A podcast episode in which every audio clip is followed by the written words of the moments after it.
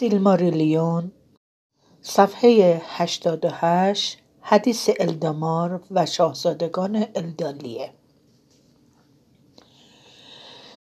اینک باید حدیث آمدن تلری به سرزمین آمان گفته شود.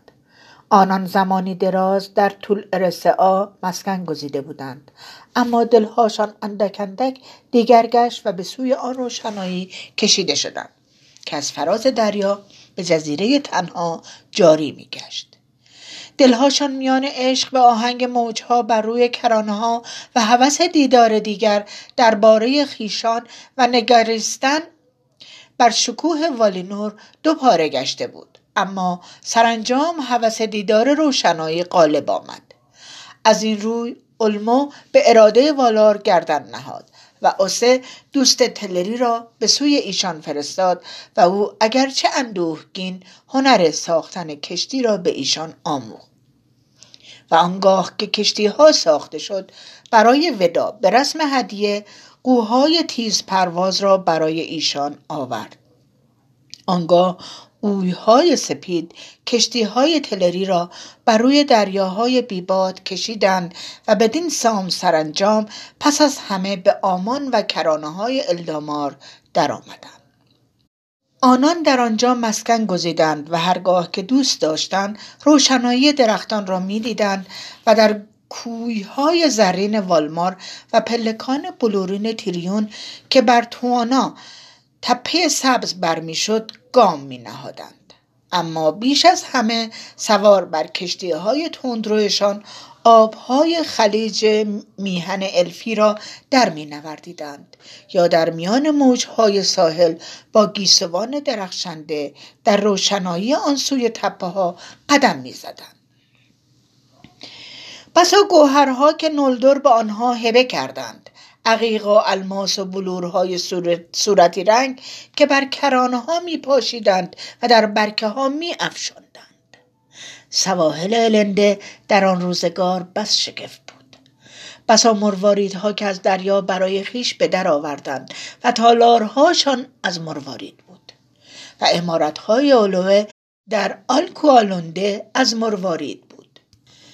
آلکوالنده بندرگاه قوها روشن از نور چراغها آنجا شهرشان بود و بندرگاه کشتی هاشان و آن کشتی ها را به شکل قو ساخته بودند. منقارها از طلا و چشما از طلا و شبق. دروازش تاقی بود از جنس خود صخره های دریاسوده و بر مرزهای الدامار واقع بود. شمار کالکیریا آنجا که روشنهای ستارگان پرنور و شفاف بود. سپری شدن روزگار وانیار بیش از پیش عاشق سرزمین والار و روشنایی آگنده درختان شدند و شهر تیریون را بر روی تناوا نهادند و از آن پس بر فراز کوه مانوه یا در این سوی آن سوی دشت ها و بیشه های والینور مسکن گزیدند و از نلدور جدا گشتند. اما یاد سرزمین میانه زیر ستارگان در دلهای نلدور زنده ماند. و ایشان در کیریا و در تپه ماهورهایی که صدای دریای غربی را میشنیدند رحل اقامت افکندند. و اگرچه بسیاری از آنان به سرزمین والار سر میکشیدند و در جستجوی رازهای آن سرزمین و آبها و همه موجودات زنده دست به سفرهای دور و دراز می‌زدند با این حال مردم تونا و آلکوالنده در آن روزگار به هم نزدیک شدند. فینوه در تیریون شاه بود و آلوه در آلکوالونده اما اینگوه را همیشه پادشاه برین تمام الف ها می انگاشتن و او از آن پس در پای مانوه بر روی تانینکوهتیل خانمان گزید.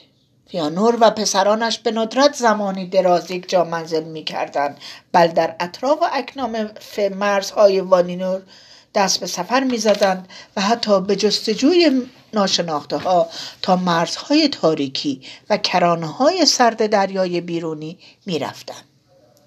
غالبا مهمان تالارهای آله بودند اما کلگور بیشتر به خانه ارومه می‌رفت و آنجا بود که دانش عظیم دد و دام و پرندگان را آموخت و زبانشان را نیک می‌دانست زیرا همه موجودات زنده که در قلمرو آردا بوده اند و یا هستند جز آن دسته از موجودات سهمگین و پلید ملکور تا آن هنگام در سرزمین آمان میزیستند. آنجا بسیاری موجودات دیگر نیز بودند که هرگز در سرزمین میانه ظاهر نگشتهاند و بسا که نخواهند گشت چرا که راه و رسم جهان دگر گشته است فصل شش حدیث فیانور و رهایی ملکور از بند. اینک سه خاندان الدار سرانجام در والینور گرد آمده بودند و ملکور بندی بود. این نیمروز قلمرو قدسی بود. کمال شکوه و رستگاریش دراز در داستان سالیان اما در یادها بسیار کوتاه. در آن روزگار الدار به قد و قامت و هوش بالیدند و نلدر همیشه در هنر و حکمت سرامت دیگران بودند. و سالیان دراز از کوشیدنهای شادمانه ایشان پربار و برگشت و بسی چیزهای نو و زیبا و شگفت به تدبیر پدید آمد.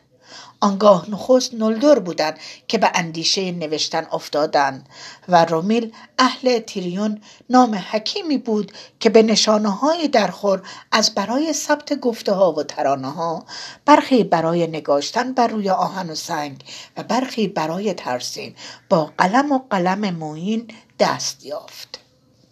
آن روزگار در الدامار در خانه شاه در تیریون بر فراز تاج تونا مهمترین و محبوبترین پسران فینوه زاده شد.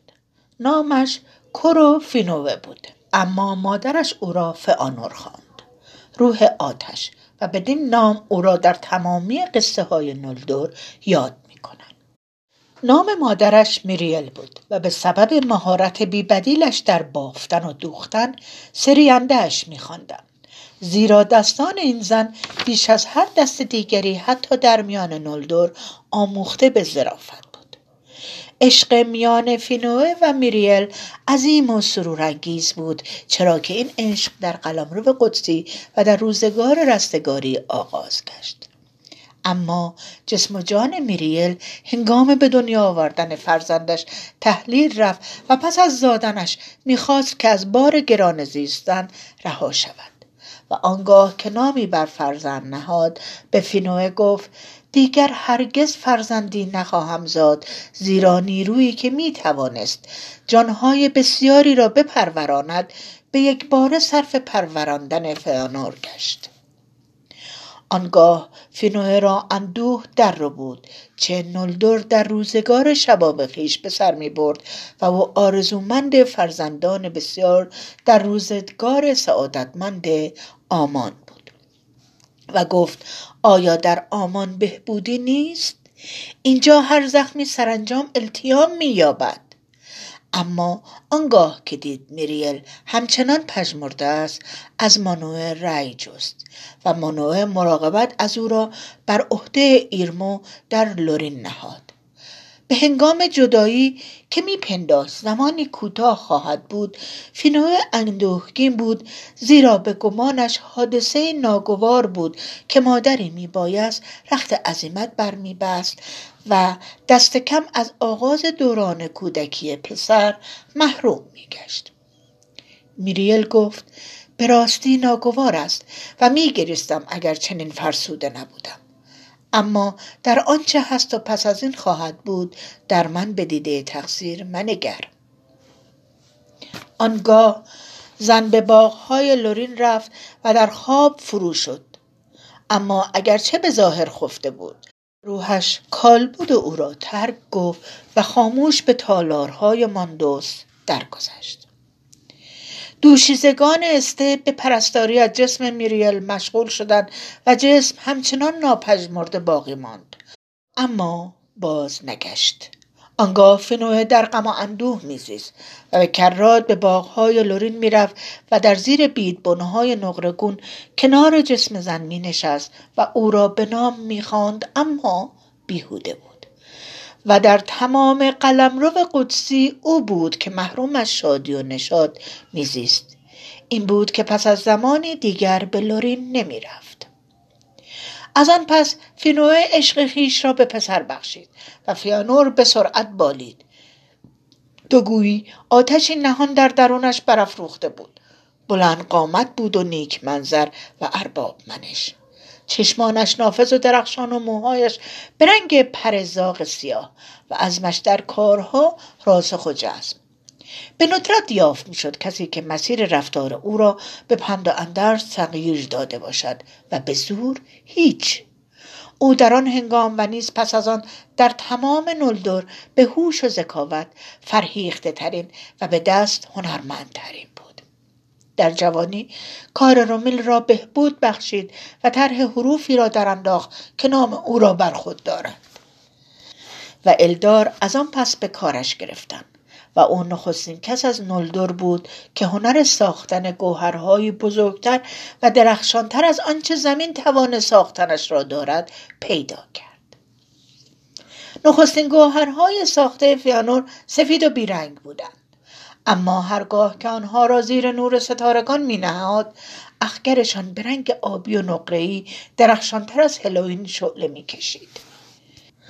و بلورهای دیگر نیز که چیزهای دوردست در درون آنها کوچک اما به وضوح تو گویی با چشمان عقابهای مانوه دیده می‌شد به ندرت فکر و دست فانور را به گاه آسودن می‌دیدی هنوز جوان بود که با نردانل پیمان زناشویی بست با دخت آهنگری ماهتان نام. بزرگ در میان آن کسان از نلدر که آوله بسیار گرامیشان می داشت و او از ماهتان راز ساختن بسیاری چیزها را از فلز و سنگ آموخت. نردانل نیز با اراده بود اما بسی خیشتندارتر از فیانور. آرزومند تفاهم با کسان و نسلطه بر ایشان. و نخست آتش دل او را به گاه شعله کشیدن از سوزندگی باز می داشت اما کرده های بعدی فیانور دختر را اندوهگین ساخت و آن دو با هم بیگانه شدند. هفت پسر از برای فیانور زاد و خلق خیش را برای برخی و نه همه پسران به میراث گذاشت. و چنین واقع گشت که فینوه برای بار دوم با این دیس زرین موی پیوند زناشویی بست. او وانیا بود از خیشان نزدیک این گوه شاه برین زرین موی و بلند بالا و از هر نظر بی شباهت به میریل. فینوه او را بسیار دوست می داشت و دوباره شاد بود. اما سایه میریل هیچگاه خانه فینوه و نیز دل او را ترک نکن. و از همه چیزهایی که فینوه دلبسته آنها بود فیانور سهم عمده اندیشش را به خود مشغول می داشت پیوند زناشویی پدر فیانور را خوش نیامد و او ایندیس را زیاد دوست نمی داشت و نیز فینگولفین و فینارفین پسران او را جدا میزیست و زمین آمان را میگردید یا خود را با حکمت و حرفه هایی که برایش لذت بخش بود سرگرم میساخت حوادث ناگواری را که بعدها رخ داد و فیانور مسببشان بود بسیاری تأثیر این پیمان شکنی در خاندان فینوه می‌دانستند و بر این اعتقاد بودند که اگر فینوه بخت بد خیش را تاب می آورد و به پدر بودن برای پسر توانایش قناعت می کرد مسیر زندگی فیانور به گونه دیگر می بود و از آن پلیدی بزرگ اجتناب می. زیرا اندوه و کش خاندان فینوه در یاد الف های نلدری نقش بسته است. اما فرزندان این دیز پرجلال و شکوه بودند و نیز فرزندانشان. و اگر پا بر عرصه حیات نمیگذاشتند تاریخ الدار از میان رفته بود. اکنون اگرچه فیانور و صنعتگران نولدور با شور و شوق در کار بودند و هیچ پایانی برای کوشش های خویش در گمانشان نمی گنجید و در همان حال که پسران ایندیس در کار بالیدن بودند نیمروز والینور به پایانش نزدیک می شد. زیرا چنین واقع گشت که ملکور مطابق فرمان والار دور بندگی خیش را به پایان برد و سه دوران تمام را در محبس ماندوس در تنهایی به سر آورد. سرانجام چنان که مانوه وعده کرده بود او را دیگر بار به بارگاه والار آوردند. آنگاه چشم او بر این شکوه و رستگاریشان افتاد و رشک و حسد در او به قلیان درآمد. فرزندان ایلواتار را نگریست که در پای آن توانایان نشسته بودند و نفرت دلش را آکند. خواسته ها و گوهرهای درخشانده را دید و از برای آنها حریص گشت.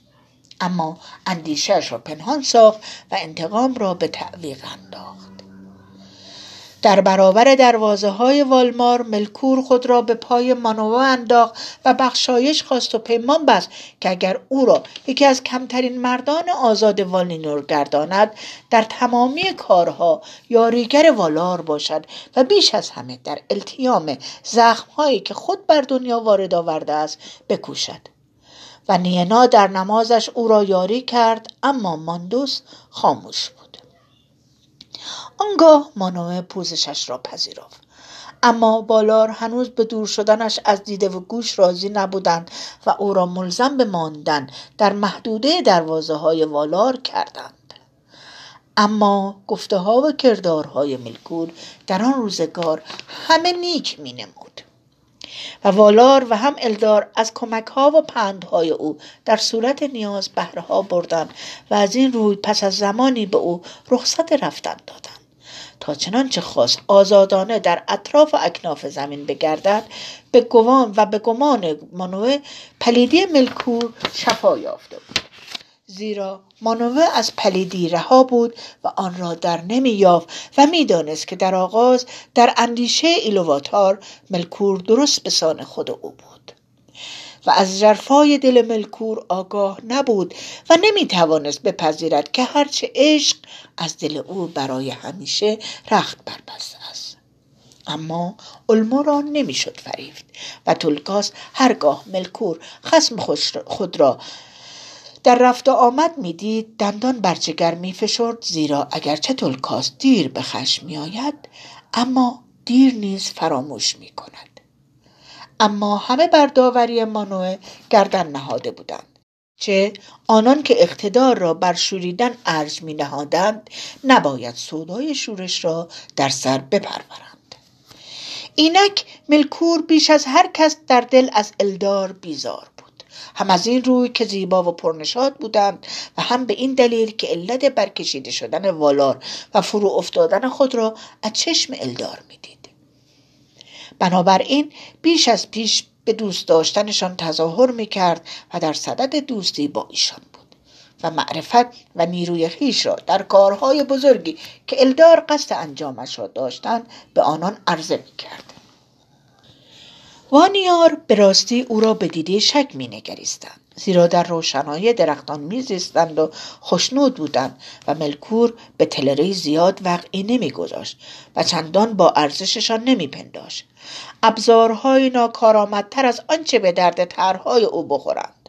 اما دانش پنهانی که ملکور فاش می‌گفت مایه سرور خاطر نلدر بود. برخی با گوش جان سخنانی را می نوشیدند که بهتر بود هرگز نشنوند. ملکور به راستی بعدها گفت که فیانور هنرهای بسیاری را در خفا از او آموخته و در انجام بزرگترین کارها ملهم از او بوده است. اما از روی حرس و رشک و حسد دروغ گفته بود زیرا هیچ یک از الدالیه بیش از فانور پسر فنوه از ملکور بیزار نبود و همو بود که نخستین بار نام مرگوت را بر او نهاد. و اگرچه فیانور در پنجه خباست ملکور بر ضد والار گرفتار آمد هیچگاه با او هم کلان نگشت و پندی از او نپذیرفت. زیرا فیانور تنها به تحریک آتش دلخیش می‌رفت و پرشتاب و یکه و تنها در کار بود.